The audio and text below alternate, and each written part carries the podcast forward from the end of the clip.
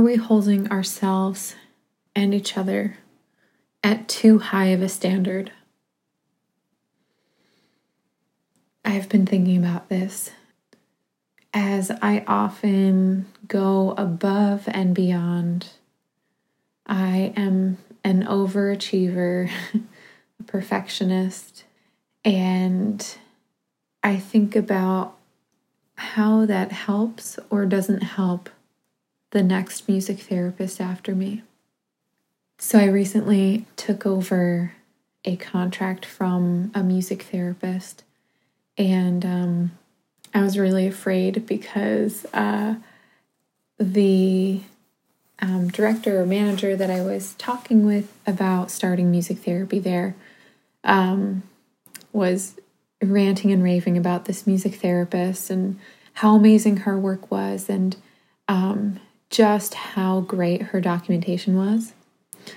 And like, that's awesome. I'm, I like, that makes me happy to hear that. But then I instantly think about myself in that position like, oh my gosh, am I going to live up to their expectations? Like, am I going to be able capable of of doing the same level of documentation um, or even the same level of of music therapy services like can i live up to what they see music therapy as and um, it was really neat because i had a day to walk around and um, observe this music therapy in uh, this music therapist and her work and meet the residents myself. And it was nice because she was able to pass on her documentation to me so that I could just see like a base level of, of where the people are and, and what they've been working on and whatnot.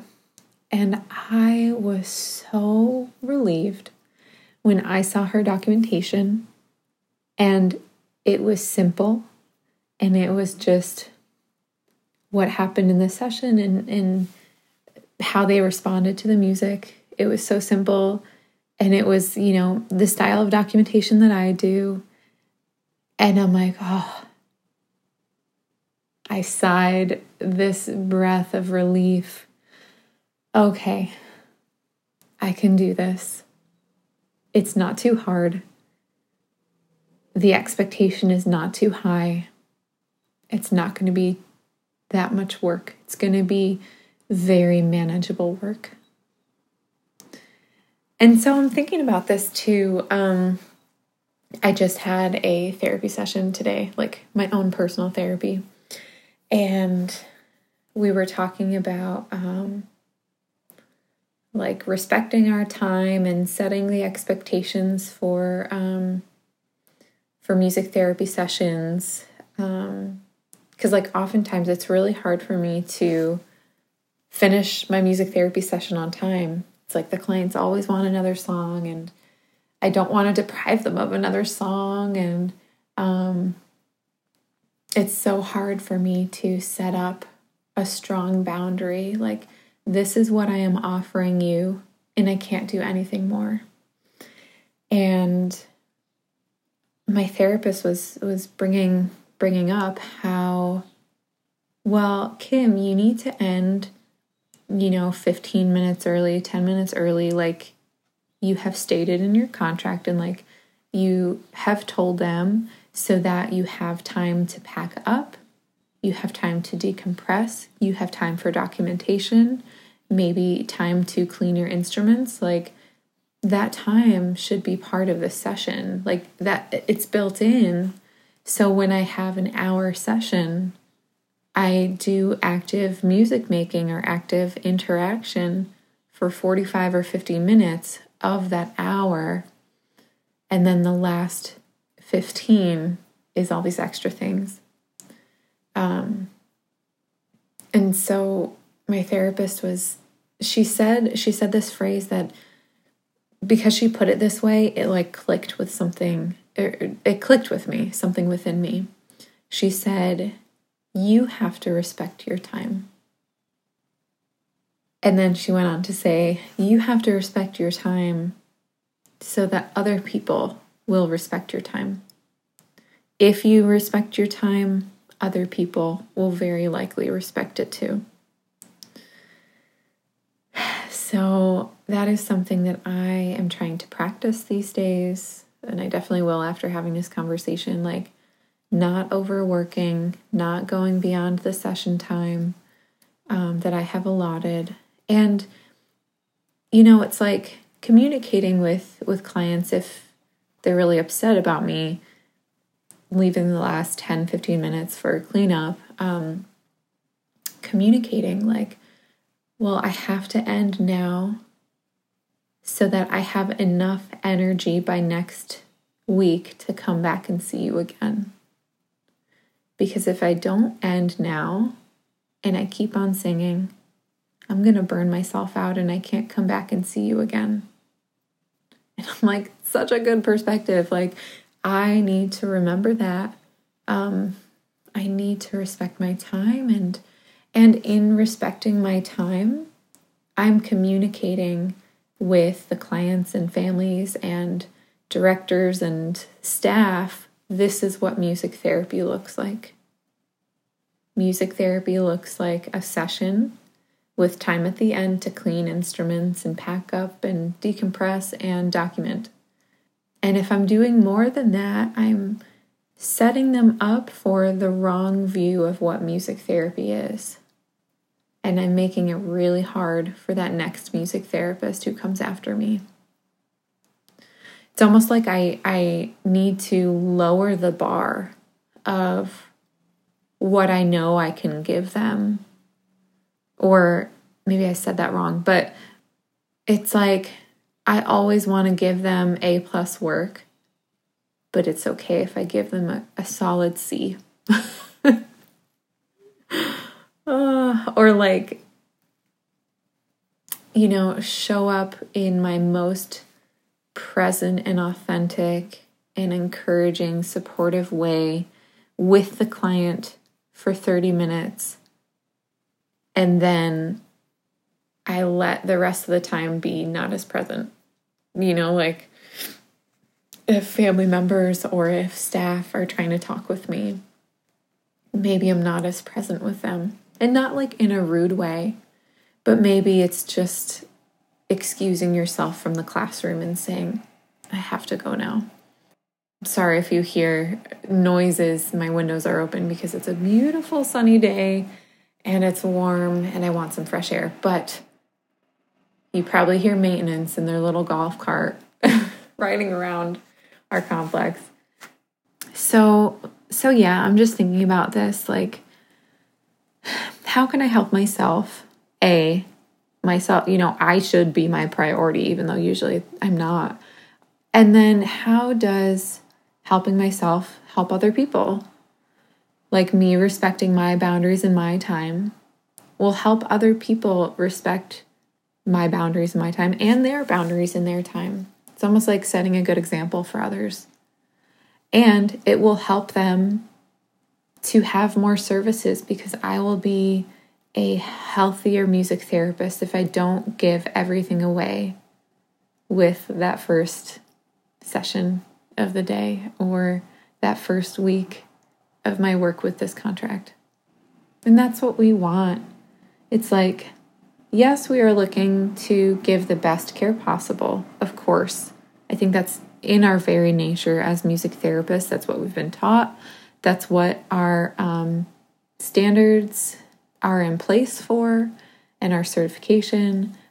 However, if we are looking at longevity of our careers, of this profession, we need to think about these things about maybe not giving our best every single time. Maybe just giving like really good. And I feel like we've had this conversation before, but it just felt like the right time to talk about it. So so yeah, maybe music therapy doesn't look like magic stardust is falling from heaven. but maybe it's still a really enjoyable time that's meaningful with another person. And it doesn't have to be more than that. It doesn't have to be magical stardust. And like I'm I'm learning to let myself be okay with not giving my all. And that's really really really hard to do. And so, you know, this might be a good conversation to have with another music therapist. But yeah, what would it what would it look like for you or another music therapist to not give too much of yourself? What would it look like to set clear and reasonable expectations for music therapy? What would it look like for you to step into a music therapy position and feel like you're not being asked to do too much? Like, what would that workload look like? What would that documentation style look like? What would that musical expectation look like? I know for me, um, one of my things, as you probably know if you've been listening to this podcast for any amount of time, is um,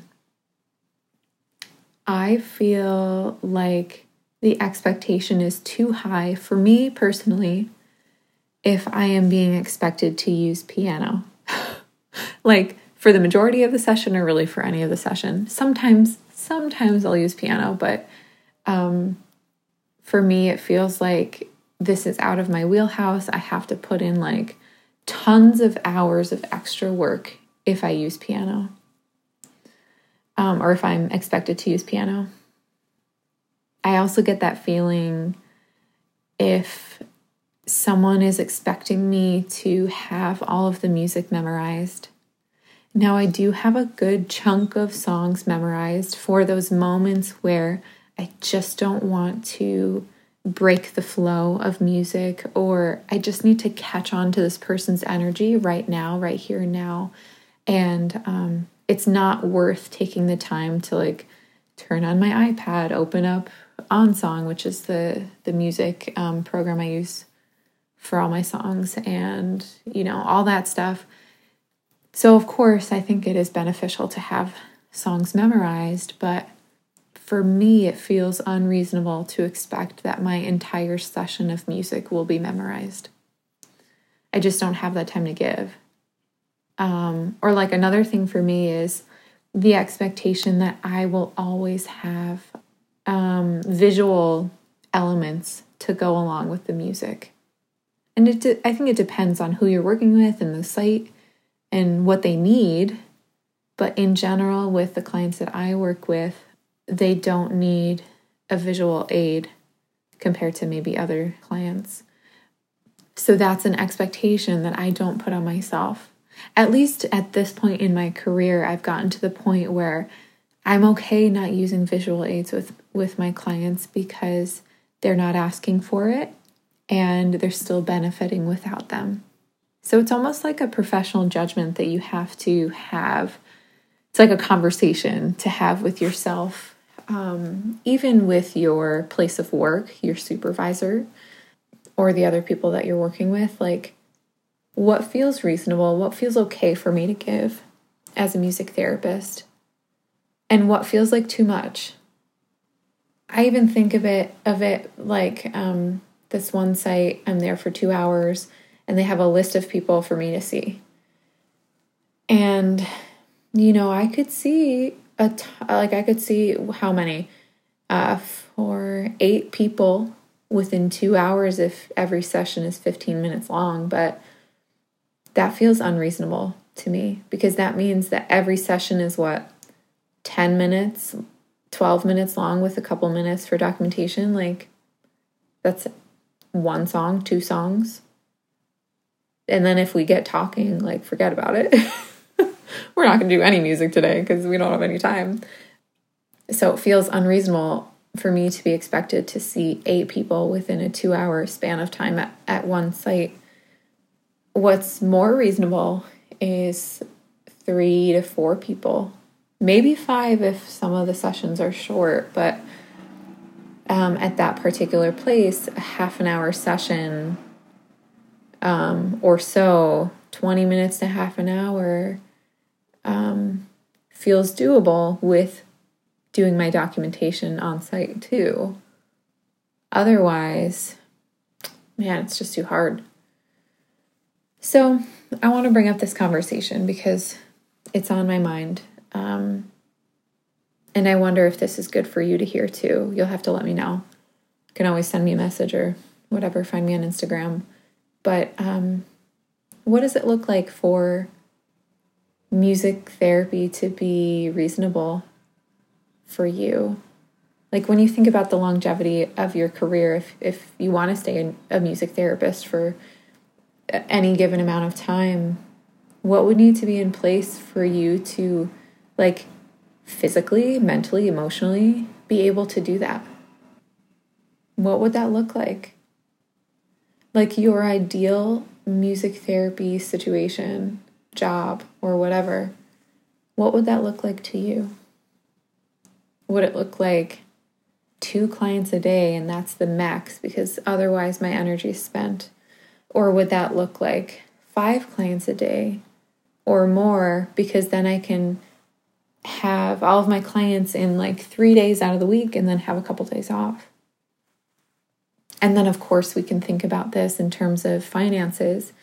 Like if you're in private practice, what what do you have to charge to be able to make um, a living doing music therapy with the amount of energy that you have? What would these things look like? And how can we set up a more clear expectation of music therapy for the next music therapist who comes after me? Are we holding ourselves and each other at too high of a standard. And remember that we have to respect our time in order for other people to respect our time. All right, friends. Well, I am working very hard in my life to not take on too much, to respect my time, so that um, I can offer you more uh, podcast episodes more conversation and community, and also to create products and resources that will support you in your work as a music therapist. It's just something that's like been on my heart for years. Like, oh, it would be so nice to have like this thing that I look at every day, or this thing on my desk, or this thing that is a, a physical, tangible thing that validates me as a music therapist and reminds me that that people see me and what I'm going through and that I'm not alone. That is what I hope to create. So send all the good vibes my way. Anyway, stay tuned for some good things coming your way. And I am sending my love and sunshine to all of you wherever you are and whatever you are going through. Talk with you soon.